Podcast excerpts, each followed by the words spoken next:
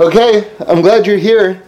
Um, we're going to talk about uh, shofar right now. Um, there are lots of halachas regarding the shofar. Um, one of them is very, very sort of interesting, surprising. Uh, it's in uh, it's in Gemara Rosh Hashanah in, in one of the Mishnahs. So uh, I'll give you a historical context for it, so that you don't think it's so esoteric or, or, or out there. There's actually a need to know this particular halacha. But the, the spiritual dimensions of this are also very fascinating. Um, Jews were hiding out in caves. Caves were, were domiciles back then. You know, you could could find shelter and you could live if you needed to uh, back then. And, and, and, they were large, sort of cavernous things where you might crawl on your belly just to get in, but then all of a sudden it was like cavernous. Wow. So, so because, uh, especially during certain persecutions, all sorts of uh, Torah observance was outlawed, things were done in hiding. So you would have such a thing, an occasion of blowing a shofar in a cave. Wow. And in that, in that case, you have all, all, all sorts of questions that you'd have to answer. Like, for instance, have you fulfilled the mitzvah of hearing the shofar if what you've actually heard is the echo of the shofar? That, that was, in other words, this is not just sort of a, an esoteric brain teaser. This was like a, a, a real issue that had to be uh, addressed. However, these things are endlessly deep. And so one would have to just sort of like explore that question Have you fulfilled the mitzvah of hearing the echo of a shofar? So I'd like to give you my own sort of like understanding. By the way, the answer is no. You, you, are, you, you have not fulfilled the mitzvah. So, so why not? So why not? So the Chidushei HaRim um, points out something. Everybody knows that on Rosh Hashanah certain historical things took place. And, and everybody also knows that when we talk about um, things that have happened in the past in Torah, we, we don't, um, we're not observing the anniversary of that thing. But rather, time is like a spiral, um, according to sort of the, the, the Torah notion. And as you go around the calendar, you actually re enter that day itself. So, so that energy, whatever happened on that day, is still alive. And it's still sort of like streaming through time. Um, imagine sort of like a, a, a geyser shooting through time. And as you go around the calendar, you re enter that geyser, you re enter that divine flow. And so all the energy of all the things that happened that day, that, that's, what, that's what's going on. By the way, let's just pause to just consider something very interesting. Uh, what does it mean to enter into the flow of Rosh Hashanah? So there's a fascinating thing. You don't find this anywhere else in, in the whole year and all of Torah. Such a such an interesting concept, which is there's a question about how long Rosh Hashanah actually is. In other words, everybody knows it's two days, but is it two 24 hour days or is it one 48 hour day?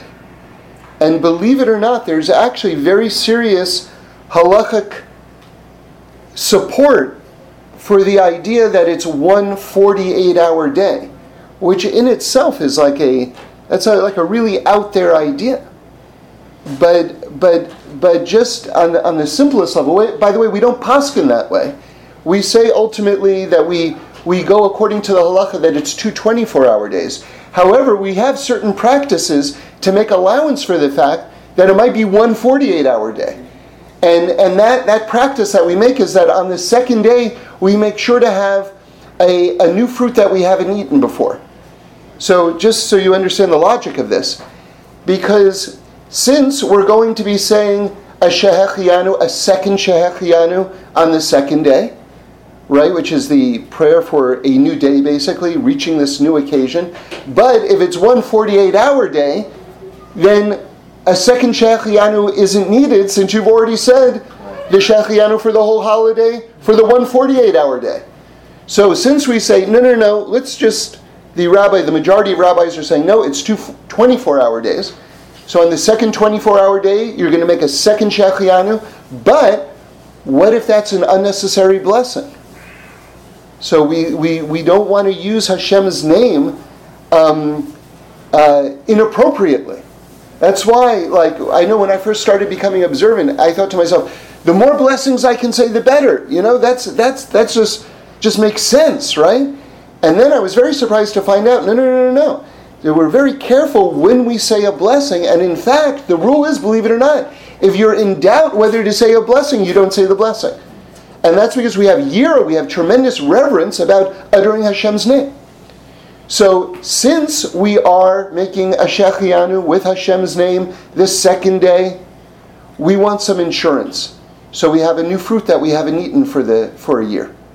And we say, okay, if the Shechianu doesn't go on the second day itself, if that turns out to have been a mistake, then it will go on this new fruit that we haven't eaten for a year. And so that's that's but but the reason why I'm bringing up this whole discussion is because as we go around the calendar, we're re-entering into this flow, this initial flow of Rosh Hashanah, where time itself, because the entire world is being created. You know, I heard Rabbi Tatz talk about about this that that you know, for instance, the, the first seven days of creation, um, because Rosh Hashanah is all about the creation of the world and the creation of human beings, right? The first seven days of creation is really talking about the um, the evolution of the physical universe as we know it right now. And for instance, when we say like this year it's going to be 5778, that count starts from the creation of human beings. Right? A lot of people get confused. They say, no, no, no, that's how old the world is. No, no, no. That, that count begins from the creation of human beings. Now, the Vilna Gaon and says that the first several days of creation could have been billions of years.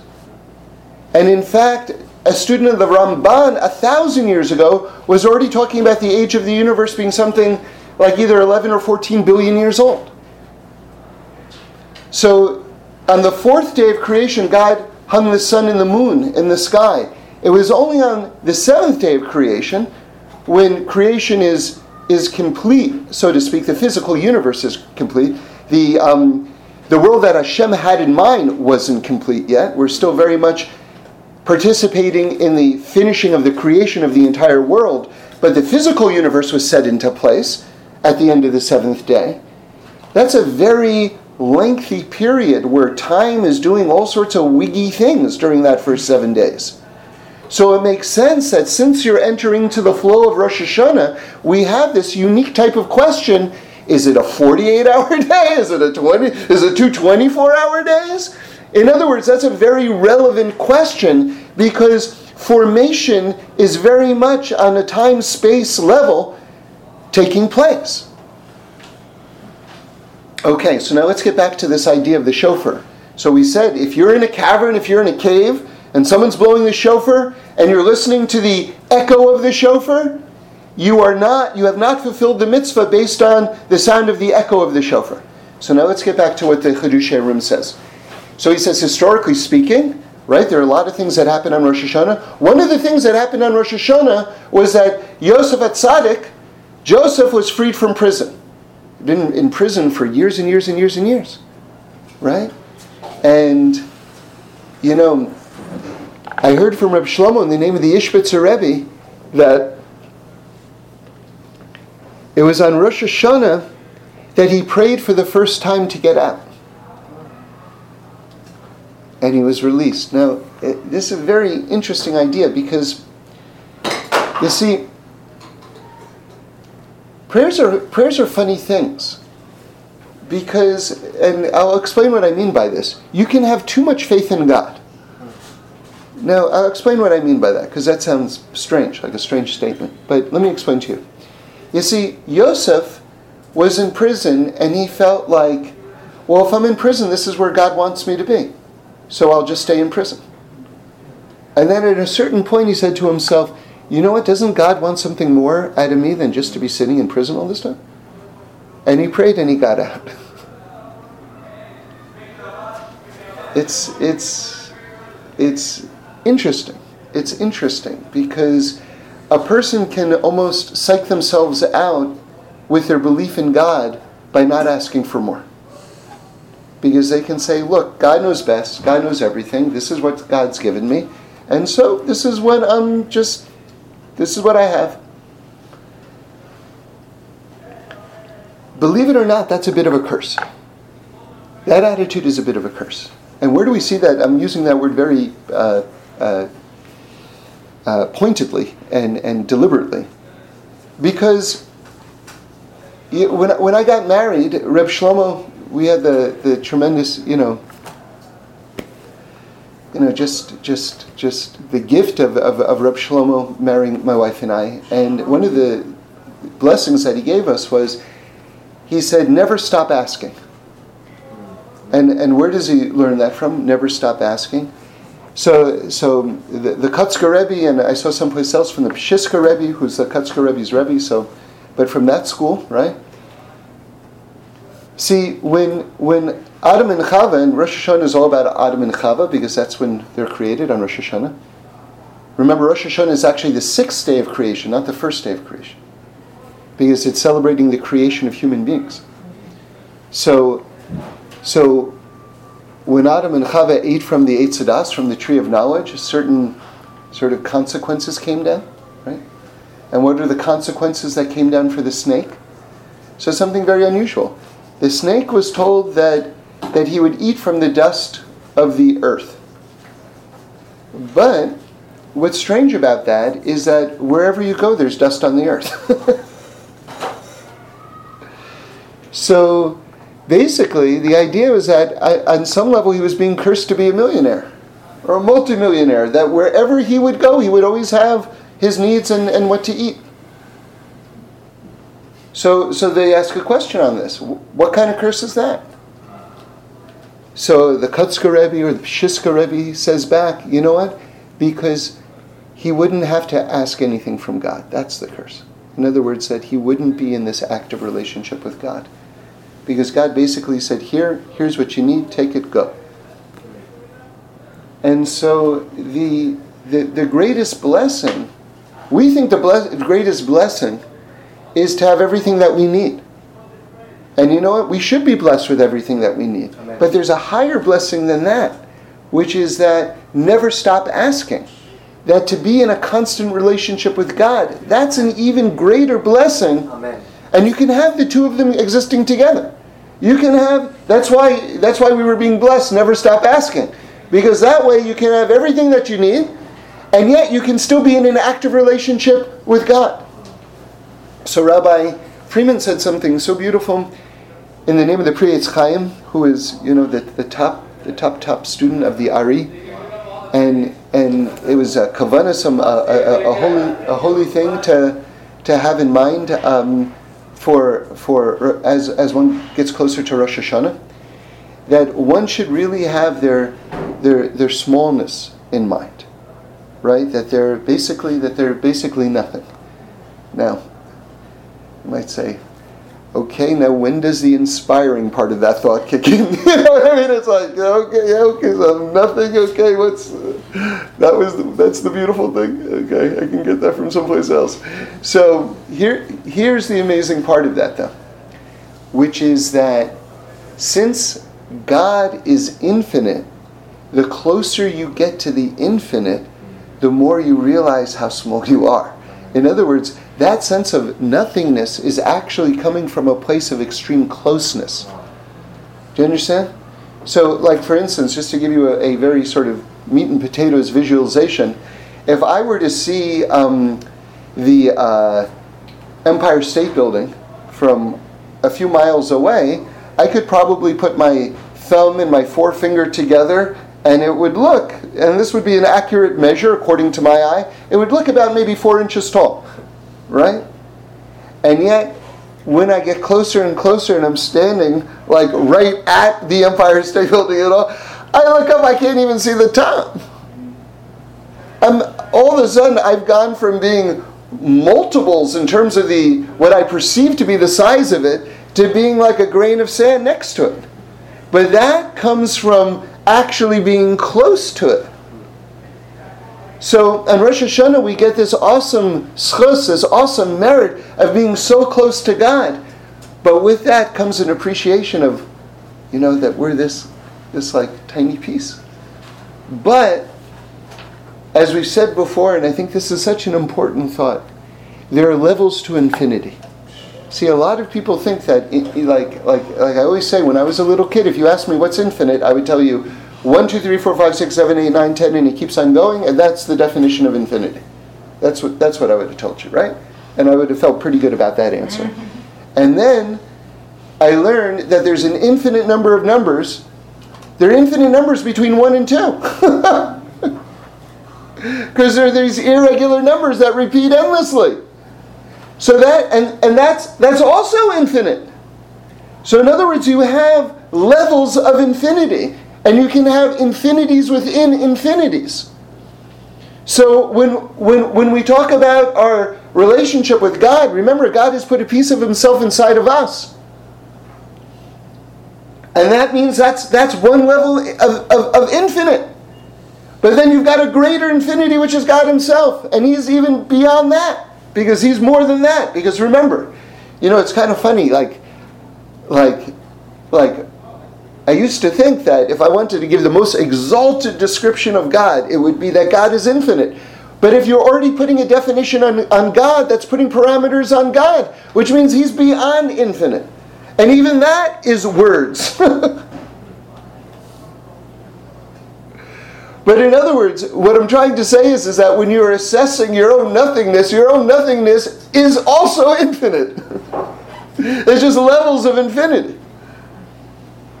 So, so we still haven't gotten to the Chiddushei HaRim. So one of the one of the events that happens on Rosh Hashanah is Yosef HaTzadik gets out of prison. And we're still trying to answer the question, what does it mean that you can't fulfill the mitzvah by hearing the echo of the shofar? Right? We're still on that question. So, so Yosef prays. And all of us have to pray also.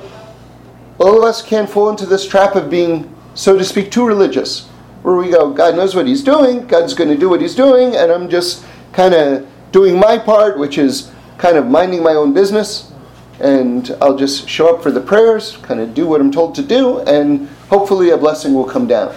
Yeah, uh, a person's got to be more active than that you know, it, it, it, requires more. We're, we're partners with God. We're partners with God. Okay? So, so the Chiddushei HaRim, now we can finally say it, says that, you know what it is? When you blow the shofar, you know what's happening? And if you think about it, it's, it's really very beautiful. Your insides, because you're taking from your insides, when you blow, you're taking from your insides, your insides are becoming manifest on the outside.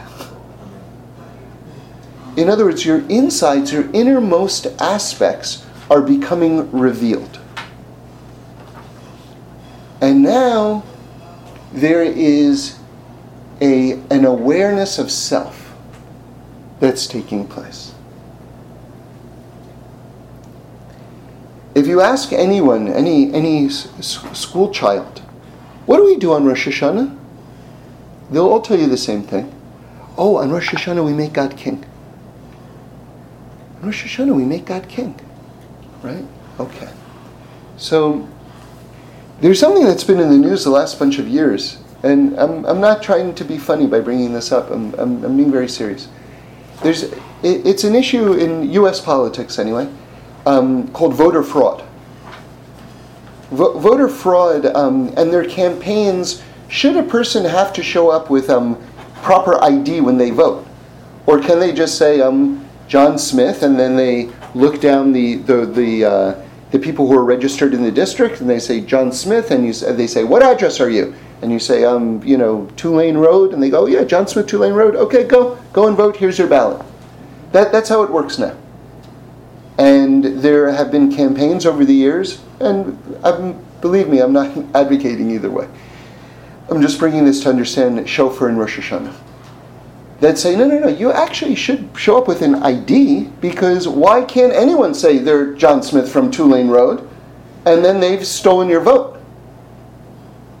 There's certainly a logic to it, but that's also tied up in all sorts of politics if you want to get into why this is such a contentious issue in America, because they say a lot of people don't have this ID, and basically this is really just a sneaky way to disenfranchise part of the electorate who are poor, and then you're getting the poor people that they can't vote, and that's really what's behind this whole thing. You're not concerned with voter fraud at all. Okay, so those are the two sides of the political issue. But let's go a little bit deeper. The idea is if you actually, just on the simplest level in terms of the law, if you actually want to vote for the person, you have to be who you say you are. That's the point.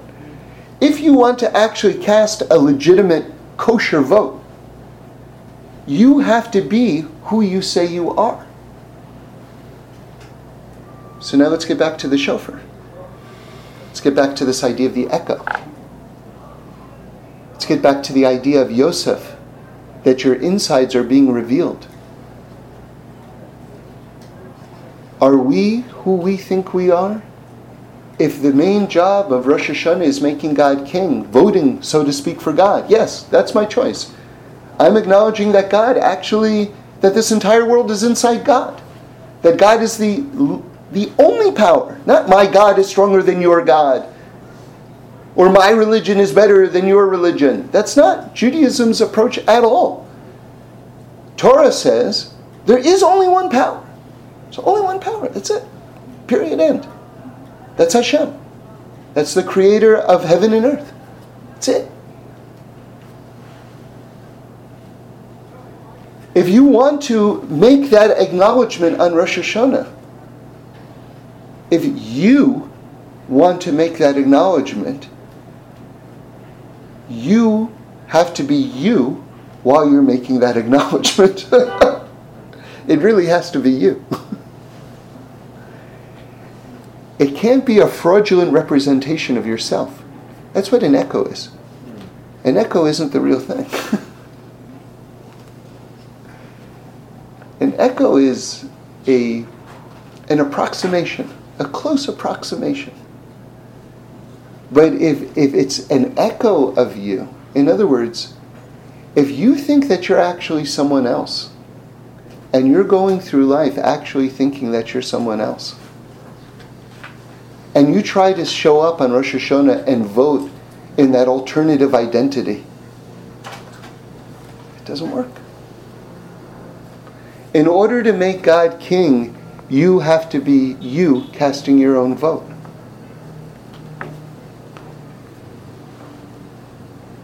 So, who are you?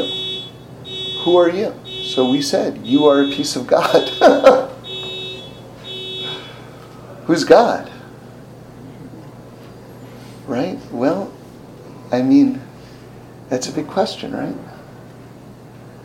That's a big question one of my favorite stories. I, I tell it a lot of times. You know, it's really a it's really a Yom Kippur story, but it's you know this whole period is all these ten days are like all they're all so exalted from Rosh Hashanah to Yom Kippur. Rosh Hashanah, by the way, is a very different holiday than Yom Kippur, but there's a lot of overlap too. So this is a Yom Kippur story. So Reb Leibla Eger, who is like a, a prince, a prince of Israel, a prince of Torah, you know, he was from this exalted Torah family of old geniuses. Rabbi Akiva Eger, who is, you know, one of the greatest Talmudic scholars of all time, was his grandfather. His father, Rabbi Shlomo Eger, was also very, very great. And his, um, his commentaries are included in, in, in great Sfarim. And then you have Rabbi, uh, Rabbi Leibla Eger, who was their grandson. They were, they were wealthy, they were geniuses, they were like really he was like a prince, a prince of a prince of Israel, and he was from a family that was very anti-Hasidic. You know, they had their reasons. They felt, you know, anyway. That's a whole historical lesson in itself. We'll say that. But wouldn't you know it, Reb Leibla Eger decided that he wanted to become Chassidic. And he went to learn with the Kotzker Rebbe. And uh, when he showed up in Kotsk, he showed up in, you know, like how he dressed. He wasn't uh, he wasn't conceited, but you know, he had nice clothing. why wouldn't he? There's no mitzvah to dress in rags. And he showed up in, in like his finery, and they they they stripped him of it. You know, like you're going to walk around in Kotsk with these clothes? Like, who are you fooling? You know, in Kotsk, everything was for real. People didn't flatter each other. It was all about emes. Everything was just bare bones, just an x ray of the truth. And that's what it was. So, he hadn't been there for so long. And he's sitting, it's, they just stop in Kol Nidre, it's Yom Kippur night. And he hears two of the people talking. And, you know, he's staying and he's learning in the beis medrash, he's learning Torah even after the prayers are done. It's Yom Kippur night. You know? And he hears two people talking, and one says to the other, Ah, can you believe it? Can you believe it? We forgot to make Kiddush. It's Yom Kippur and we forgot to make Kiddush. Now, you don't eat or drink on Yom Kippur. There is no Kiddush on Yom Kippur, you know? Like, everybody knows that. So Reb Leibel Eger is like learning, and he's like, with his one year, he's hearing to this this conversation, like these two people, and they go, "Oh, I can't, you're right. We didn't make kiddush." So they they walk over, and Reb Leibel is like jumping out of his skin, like, "What's going on? What, what, what is this place, right?" And they reach into a cabinet and they take out a kiddush cup, and and Reb Leibel Eger says, "Stop!" And they say, "Why should we stop?" He says, you, you can't make Kiddush today. They say, Why not? He says, It's Yom Kippur. They say, So, who says we can't make Kiddush on Yom Kippur? And he says, Hashem! And then they look at him and they say, Who's Hashem? And he doesn't know what to say and they look at him in the eye and they say, Leibele, you've been in Kotsk this long and you don't know who Hashem is? They put down the Kiddush cup and they walk away. The whole thing was a setup. The whole thing was a setup.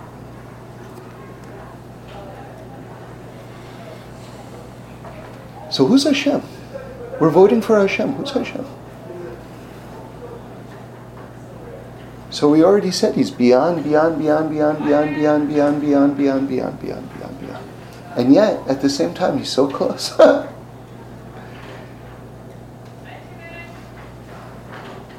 I can't answer this question myself, but I can give you a couple of things. So the Chiddushei HaRim points out something that I never heard before. I thought it was like you hear this and you go, how did I get to this point in my life? And I never heard this. He says that the 10 days between Rosh Hashanah, the Aseret Yemei Tshuva, as it's called, the 10 days between Rosh Hashanah and Yom Kippur, these correlate with the Aseret Dibros, the Ten Commandments. When you hear that, you go, oh, yeah, of course, of course those correlate, but how does it work exactly? So think about it. Think about how awesome this is. Let's just do the first two days, okay? And the first two commandments. We said Rosh Hashanah is all about making Hashem king. What's the what's the first commandment? Anochi Hashem Elokecha. I'm God. okay, that's great. What about the what, what about the second day? There's no other power other than me. Isn't that Rosh Hashanah? and by the way, those first two commandments were said by God Himself. So who's God? I, I'd be a fool to try to put it in one sentence, right? But I can tell you when God was speaking of himself, these were the two descriptions that he gave.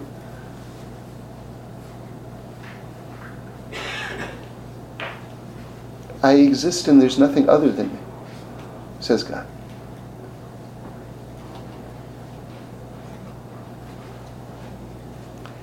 So,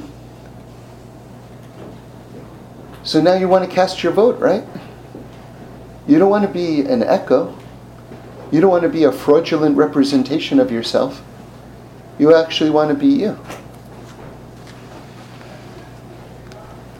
So if you think that you're independent of God, well, does that sync with what how God describes himself? See, one of the things in, in all the years of these talks, I think one of the main things that I've been trying to express all these years, and I just try to do it over and over again in different ways, is that anyone, so many people think that God is an idea inside my head, and I'm a good guy, and what I'm doing by being a good guy is being true to this idea inside of my head. That's a very egocentric ecosystem. Essentially, so it's all about you then, right? I thought it was about God. Oh, no, no, no. One of my religious thoughts inside my head is that it shouldn't be about me. Oh, but that's a subset of it being all about you. Right, right, exactly. so, as a subset of it being all about you, it's not all about you. Because you want to be a good guy. Right. However, it doesn't work. However, it doesn't work. It doesn't work. Yeah. So that it it it's it's part Yetzer Hara. It's part ignorance. It's part ignorance because no one ever told anyone otherwise. And it's a big idea. When you hear it, it sounds kind of basic and simple. That God exists in reality outside you, and the only reality is God. And you exist within that reality. That, that's, that, that, that's what it is. That's a very basic idea that most people just have never heard. They just don't know it. They're just trying to be good people. But, but as an extension of them just trying to be good people, they're creating themselves as setting themselves as independent entities other than God.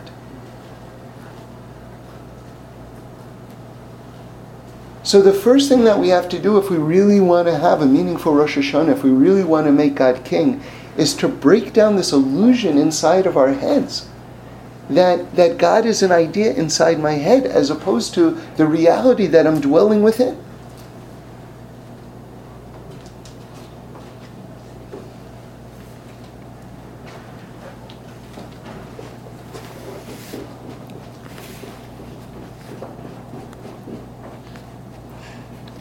And everything follows from that. Everything follows from that. Everything follows from that.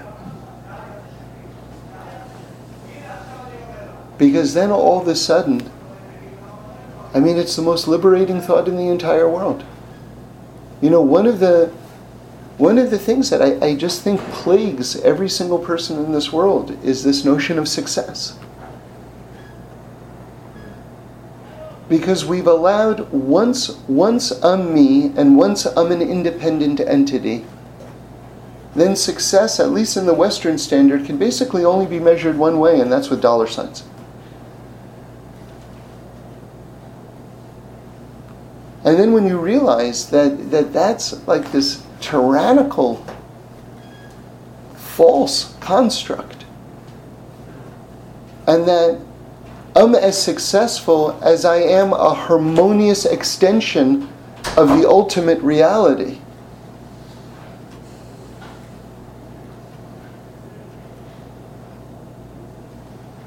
Then, then I can fly. I can fly through life. I can soar. Because I realize that this whole thing is not just about me anymore. I'm just this like this amazing creature swimming around in this divine ecosystem. And God has given me all these gifts. He's loaded me with jewels. He's loaded me with Torah. He's loaded me with mitzvahs. And we're just like constructing this vast, epic, epic, epic endeavor. You know, people want to know how come Mashiach is taking so long? Do you know what the answer is? The answer is because this project is so epic. It's beyond epic. If you understand the scale of it, I mean, you look at a building going up in the neighborhood, and it's like, ah, that seems to be taking a long time. But we're constructing the entire universe. and by the way, it's not a joke, it's, it's for real. And I'll give you another level of the shofar. That we know that there are 10 sefirot. We know that there are 10 sphirot. But we also know that each sphera contains all the other spheres, which means that really there's a hundred levels. There's a hundred levels. Now, isn't it interesting on Rosh Hashanah, which is talking about making God king and it's talking about the creation of the universe? Isn't it interesting that we blow a hundred shofar blasts? And there are a hundred levels to the ten sphira? Because literally we're constructing the entire thing through God, and God has asked us to be partners with Him on this. I mean, just to make it, just to, just to make it like very real. And this is in every field. It's certainly true in my field. Let's say you have a script, and you send it out, and somehow you get it to a top person somehow, and the top person goes, "Yeah, let's do it, man." And you're like, you want to be in business with me? we, we get to work together? I mean, this is in every field, right? God wants to work with you. right? Like I used to like laugh to myself. People think that the they, they, they like they're confounded by this notion. God wrote the Torah? Like God like that's the least of it that God can write a book. God invented a world and then within that world invented James Joyce and William Shakespeare. you think God himself can't write a book? I mean, that's the least of it. It's the least of it. See, once you posit an omnipotent God, there is nothing that he can't do. So the idea that, you know, like, well, really? Like, how does that work exactly? But when you start from the standpoint of an omnipotent God, an all powerful God, there is nothing God can't do. It's just a question of whether he wants to do it or not. And so, one of the things that God wants to do and set out to do from the very beginning of creation itself is to create a perfect world. And God, who is perfect, will not fail. Do you understand that?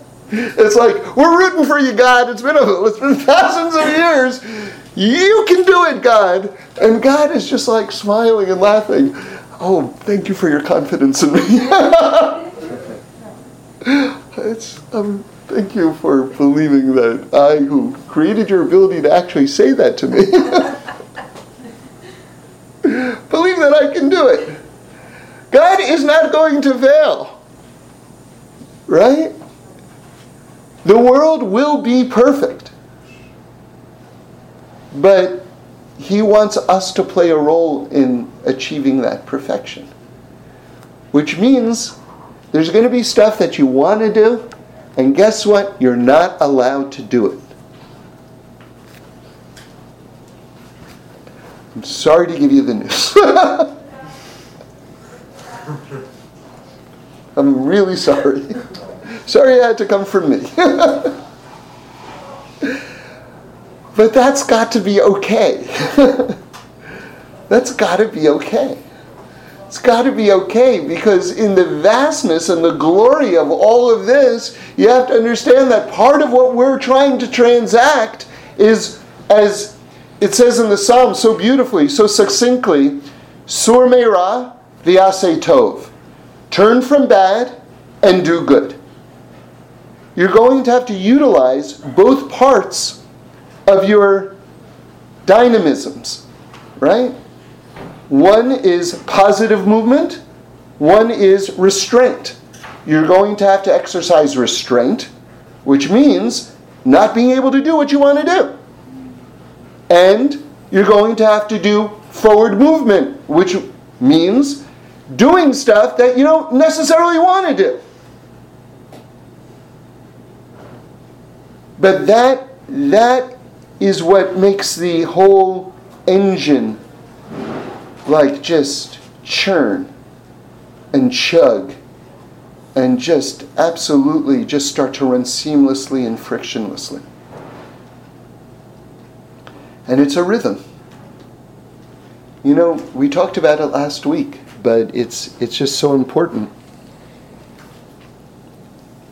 there's a, a, a, cluster of what we call klalas, or they're translated as curses, or let's say consequences, that we read before Rosh Hashanah. And then after that whole chunk, it says, and why are these things happening? And Hashem says, because when things were good, and I gave good to you, you weren't happy. And so, so most people understand that to mean the following that, that, that God says, I gave you good stuff and you weren't happy. Now I'm really going to get you. you know? going to zap you for that.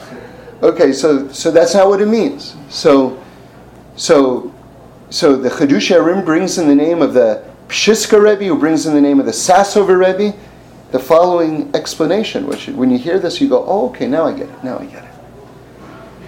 It's not that, oh, because you weren't happy, now I'm going to zap you. Not that, not that. It's, you see, when a person's not happy, they look for pleasure in forbidden places. That, that's, that's what it is. That's what it is. See, my, my father, who was a therapist, Oliver Shalom, used to say if you have, and he did a lot of couples therapy, if you if you have a big satisfying dinner at a restaurant, do you walk out of the restaurant and go, now where can I get a sandwich? Do you say you don't say that because you don't you don't have a need for it. So the Sassover Rebbe explains that that if we if if we're happy, if we're happy, we're not looking for our pleasure in places where we shouldn't be looking for it. Which means that we have to cultivate a relationship with God where we find pleasure with God. Where that, that's a dynamic, satisfying relationship. Doesn't mean that there are not going to be challenges still. There are always challenges. That's the nature of life. But we won't be running to the wrong places because we're happy. So to understand the, the pasuk again, because you weren't happy, that's why this is happening. So what it means is there's an extra step in there. Because you weren't happy, you ran and did all these other things in order to find happiness, and that's why these things are happening. So what that means is joy brings protection. Joy is like a shmir. Joy is like like this force field around you. When you have joy, then you're not running to all these other places. So, so, so we have to we have to find joy in our relationship with God. And I just mentioned one last thing. Just we'll wrap it up. In last week's parsha, that, that begins with us bringing our fruit. You take your first fruit and you bring it to the Beis Hamikdash. And um, we mentioned that, that that that's one of the things that means is you got to feel good about yourself. You know, that's one of the ways of having pleasure and, and being in a state of joy, is that when you do something good, that you feel good about it, right? So gather up all the fruits, which is like all the things that you did over the year. Think about, catalog what you did, what you did. You put it in a basket and you bring it to the holy temple. Now remember, the holy temple in Hebrew, that means, that's the way we say that is Beis Hamikdash. And the Zhikover Rebbe says, Beis Hamikdash, if you do the math, Beis Hamikdash is the same number as Rosh Hashanah. So you take all your good deeds, you put it in a basket, and you bring it to Rosh Hashanah. All right? And then you say what's called the vidui. Vidui is translated as confession. Right? We're going to do a lot of vidui these, these next couple of weeks, okay? So vidui is basically your basic vidui stances. You know, you're kind of a little bit bent over and you're kind of pounding your chest with each of the wrongdoing, and you go down a, a laundry list of what you did wrong, and you're trying to uproot those things. By the way, and, and again, I'm, I'm not trying to be humorous, I'm being serious. If you, if you know anything about gourmet cooking, and you, see like uh, there are a lot of food shows right now, so you, you, if you watch those, you'll have seen this. One of the things that people do with, um, with a piece of meat is they tenderize the meat. So that way it's softer, it's, it's just, it's, it absorbs the flavor of the ingredients that you're cooking with it more and everything like that. And they have these like hammers basically that they that they pound the meat with in order to make it more tender, right? And more absorbent. So when, when the prophets talk about a person's heart, they say, you know why a person does things wrong? Because their heart's like stone.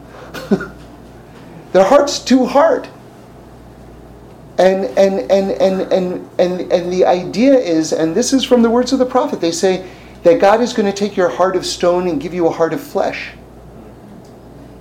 So, in other words, that's when we're, when we're, when we're pounding our chest, the idea is that we're trying to tenderize our heart.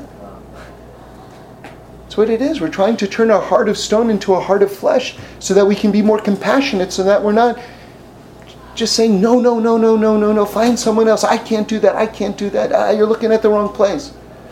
Right? Okay. So when we bring the fruit, there's a vidui that we say. But here's the, here's the funny part of it. It's a very funny, very strange confession that we make. It's not, I did this wrong and I did this wrong which is every other vidui. They're kind of one and the same. This vidui is all the things that I was supposed to do. I'm telling you that I did those things that I was supposed to do. That, the, that these fruit are like basically, um, we're going down the checklist. All the things that make this a proper offering, I hit all those marks. And I'm just telling you, I'm going down the list. I hit all the things that I was supposed to do. So Rav Soloveitchik says something beautiful he says that a person also has to be able to confess what they did right. See, it's kind of a funny use of the word confess, because usually we exclusively use the word confess for what we did wrong.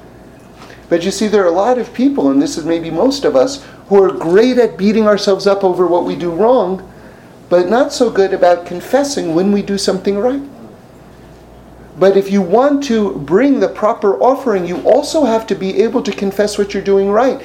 Because that's part of, and again, let's go back to the shofar blast, which is bringing out the true inside so that the real you is voting for God. If you want the real you to stand before you, the real you is also doing things right. And you have to be able to recognize that too. Because if you're only saying, I'm the guy who does things wrong, then you're not allowed to vote. Or your vote is just voter fraud. It's just another form of voter fraud. If you're not also acknowledging what you do right.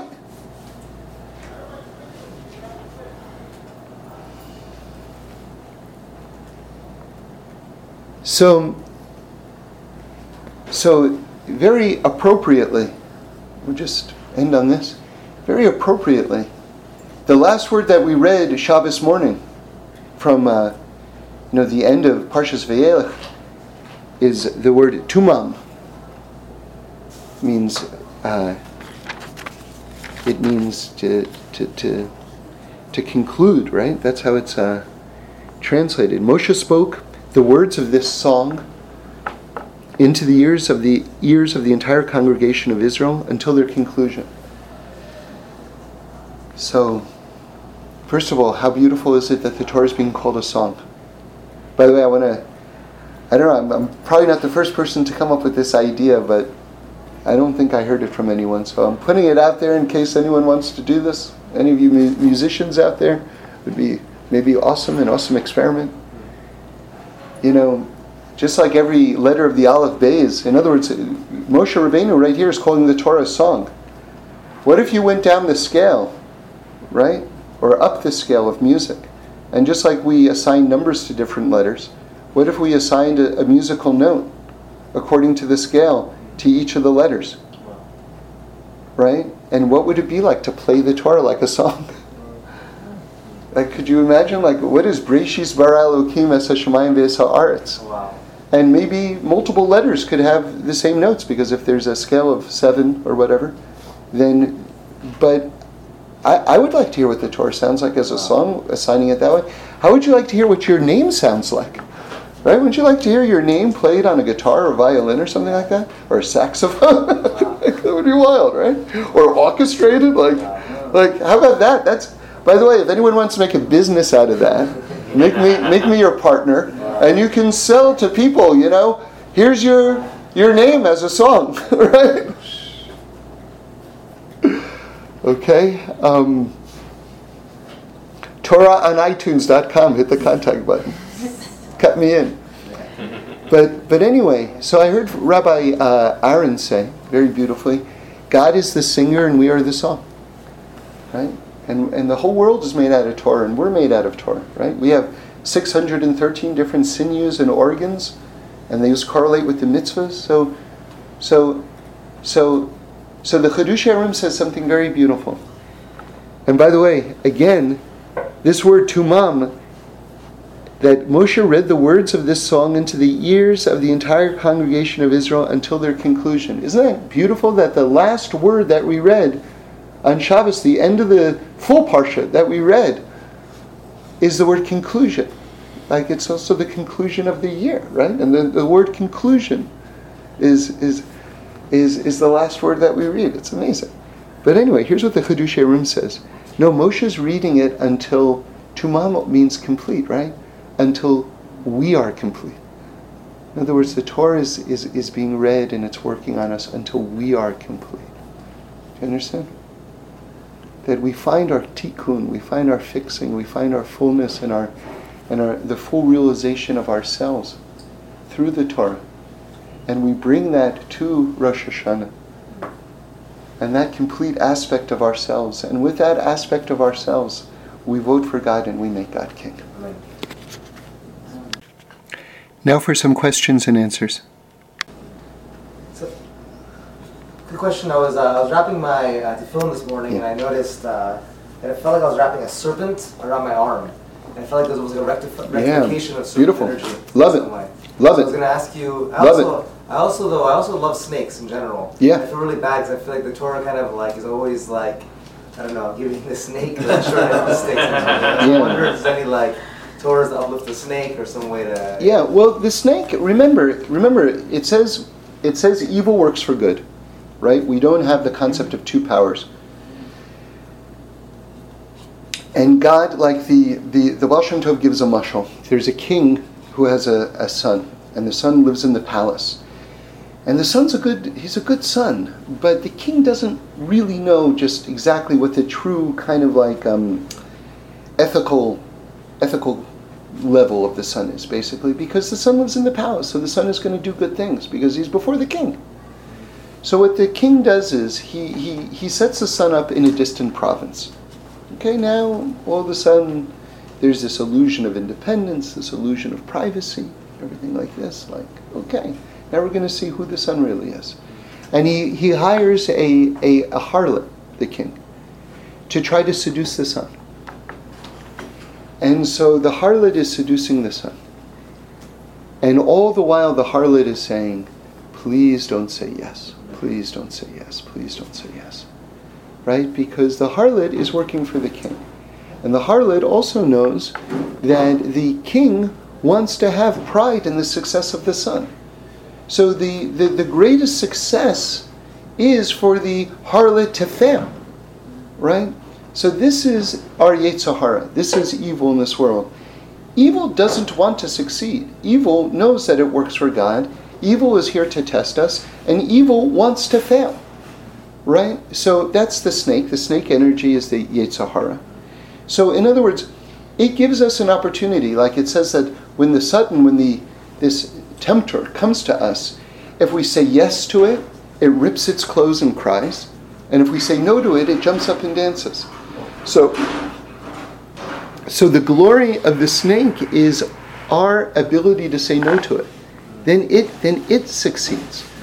I remember I was talking to a guy one time, and he he told me he's working out in this club, and he loves looking at all the all the women, you know, you know, in the club, you know. He didn't say it that way, but that that is kind of what he was saying. And and then he said to me, "Do you and and I'm sure it's it, because God God is putting all these people in front of me. So I'm supposed to look. And I said, well, what if God's putting them in front of you for you not to look? Right? So that's that's that's how we uplift the snake by by by not by not participating. And then that's the victory for the snake.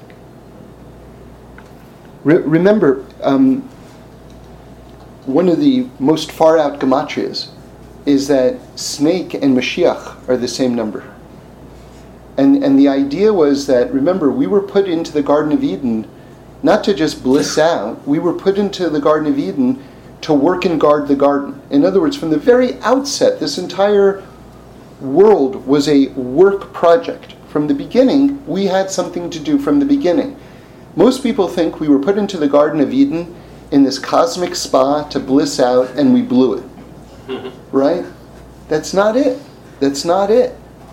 We were there to do a job and we blew it. Very, very big difference. Very big difference. We were there to work from the outset. So the idea is that the snake was that thing that basically we had to harness that energy. We had to master that energy. And had we mastered that energy there and then, that would have been Mashiach. That's why snake and Mashiach are the same number. If we had harnessed that energy, then we would have basically completed our work.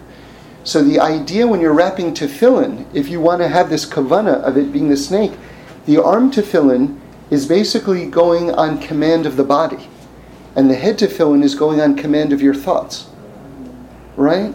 So the idea is that as you're wrapping the snake, so to speak, what you're doing is you are controlling that energy, it is not controlling you. See if I can make this a concise two part. Um, you talked about the not being happy and then reaching for false sources of it. The first thought is, well, why not just do this? The you know the the the deeply satisfying happiness version instead of reaching for the false comforts. Um, I presume the answer to that is because that's more challenging to do. Basically. Yeah. Okay. Yeah. And And a person has to want to do it.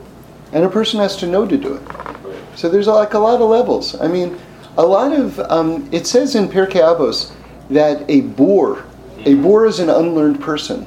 A mm-hmm. boor cannot be pious. In mm-hmm. other words, an uneducated person can't reach the higher levels of spirituality because they haven't been taught what the the do's and don'ts, just the, the just the basics.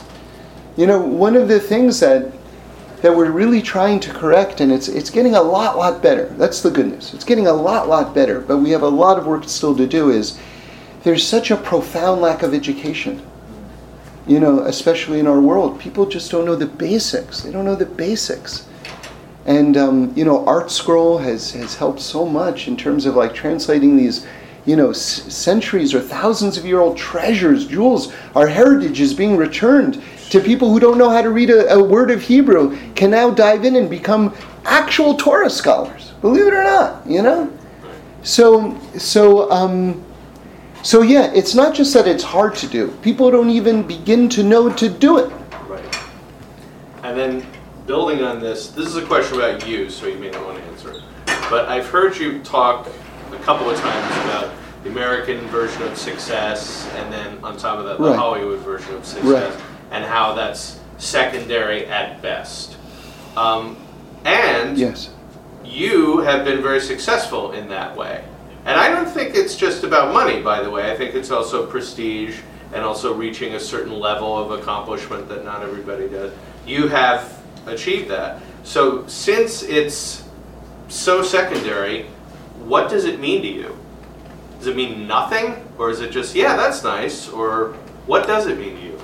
Well, that's yeah. I, I'll have to really think about that question. I mean, um, you know, there's a, a side of me that's just been sort of conditioned from birth to run after it, Mm-hmm. and I think that part of me is still an automatic pilot from from that, honestly.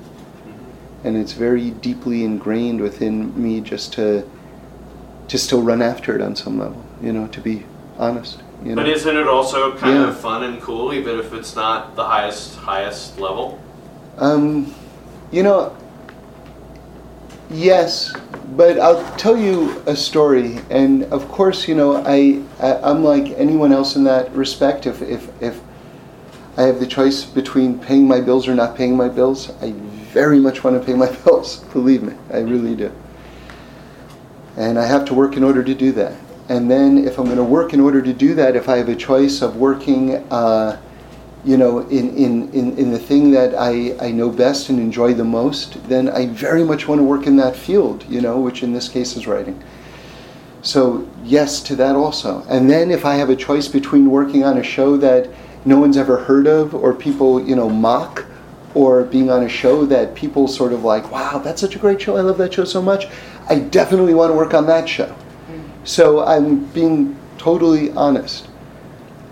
Having said all that, though, having said all that, um,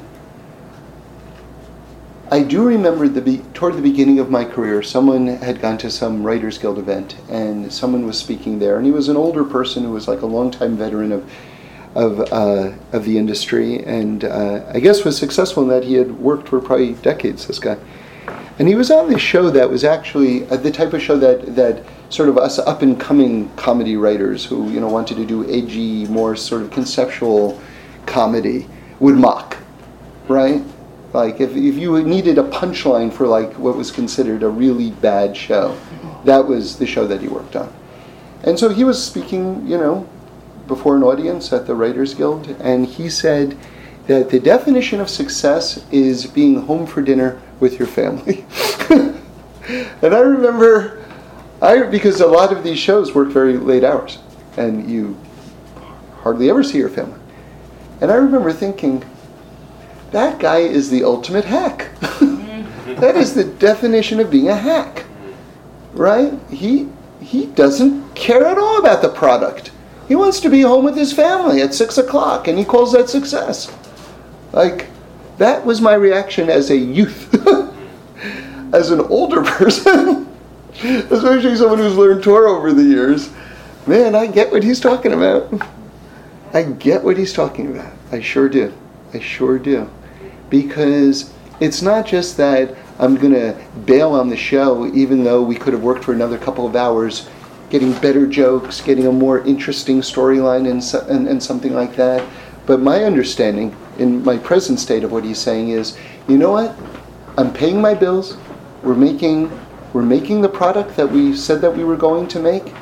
And there's a larger success, which is being with my family and raising my kids and and these two things are working together and that's what i call success and so you know you know there's that famous uh, mark twain quote which is that i was shocked when i came back from being in college how intelligent my parents had become you know I'm, I'm, I'm paraphrasing but you know a lot of times what we imagine to be ignorance around us, when we learn a little bit more, we look at it again and we go, "Oh, that, those guys are pretty smart. Actually, I didn't realize what they were thinking about." You know.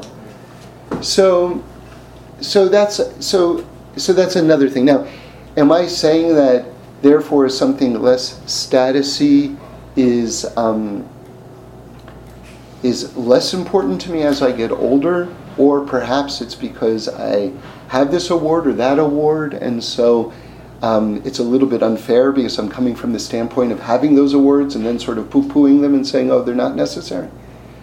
So these are deeper questions. I have to struggle with the answers to that more. You know. By the hell. Yeah. Yeah. Do one more. Yeah. It's just, um, when you said that Joseph was uh, trusting Hashem all the time, and then suddenly he went like, okay, he, he reached out and he asked. he thought maybe maybe God wants something more than me than, than just sitting in prison my whole life, you know? So, so that, that hit a note on me because that's the one thing I've been working on this year. I think, like when I'm thinking about things that I've been working on, one of them is this thing about having a situation, let's say, that's, that's, that's not changing and trying and then accepting and saying, okay, Hashem, I trust you, there's a reason for this. And you know, that balance of not doing and accepting. Right. And it's not so simple. Yeah. Yeah, so the basically here's the thing, and, and again to use that fancy word, it's a dialectic. Which means basically two opposites are, are simultaneously true. And Judaism is a very sophisticated path, and you have to balance a tremendous number of dialectics in order to move forward. That, that's just the truth of it. But that really is the truth of it. Because if you just think that everything is simple and cut and dry and just do this or do that, but in order to do this, sometimes you have to do the opposite of doing that in order to be doing that.